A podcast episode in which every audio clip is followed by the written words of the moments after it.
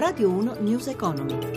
Buongiorno da Vittorio Cota, 11.02, una notizia appena battuta dalle agenzie, stoppa la deflazione ad aprile, il tasso di inflazione infatti è risalito diciamo dal meno 0,1% allo 0, si tratta di una stima preliminare precisando che l'indice dei prezzi al consumo aumenta dello 0,3% su base mensile. Questa era notizia dell'ultima ora, via debole per i mercati azionari europei che continuano a pagare il deludente dato sulla crescita americana di ieri e il recupero dell'euro. In mattinata anche Tokyo ha terminato in forte perdita, meno 2,7%. Oggi l'attenzione degli investitori sarà puntata soprattutto sui dati legati all'indice dei prezzi al consumo in Europa, che sono importanti per capire quali saranno le future mosse della BCE di Draghi. Della disoccupazione avete sentito, andiamo quindi subito in diretta a mercati. Ci aggiorna da Milano Sabrina Manfroi.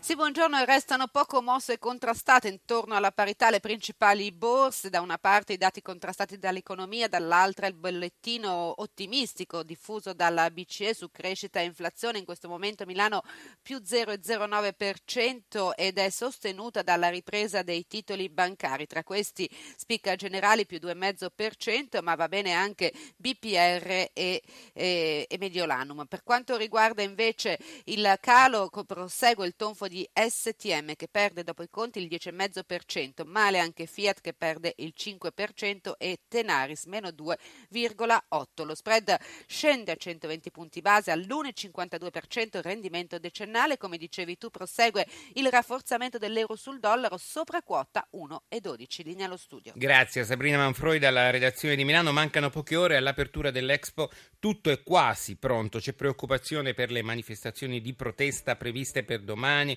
Bisogna seguire la cosa con con molta attenzione, ha spiegato il commissario unico Sala. Stiamo lavorando con le prefetture e le forze dell'ordine per evitare disordini, ma sentiamo l'inviata Paola Bonanni.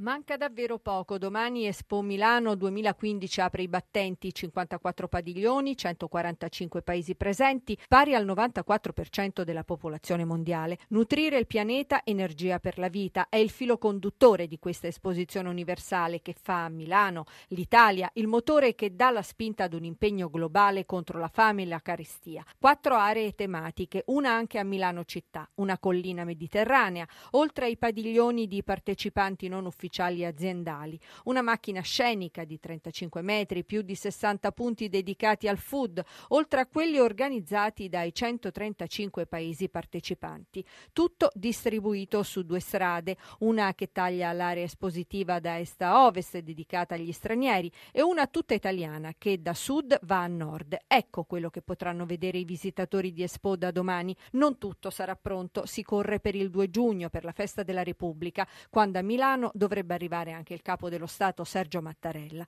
così come l'inaugurazione della fattoria globale 2.0 dell'Associazione Mondiale Agronomi sarà inaugurata il 14 maggio. E nella parte dedicata all'Italia sono per ora parziali gli allestimenti di Coldiretti e Confindustria, ma gli altri padiglioni, oltre 80, saranno praticamente tutti visitabili, a partire dal padiglione 0, il biglietto da visita della manifestazione che il commissario unico Giuseppe Sala considera la Tour Eiffel di Milano e il padiglione della biodiversità che già si prevede sarà tra i più visitati, dove si trovano i diversi ambienti che offre l'Italia, da quello delle Alpi alla pianura padana e dove si potrà vedere il supermercato del futuro.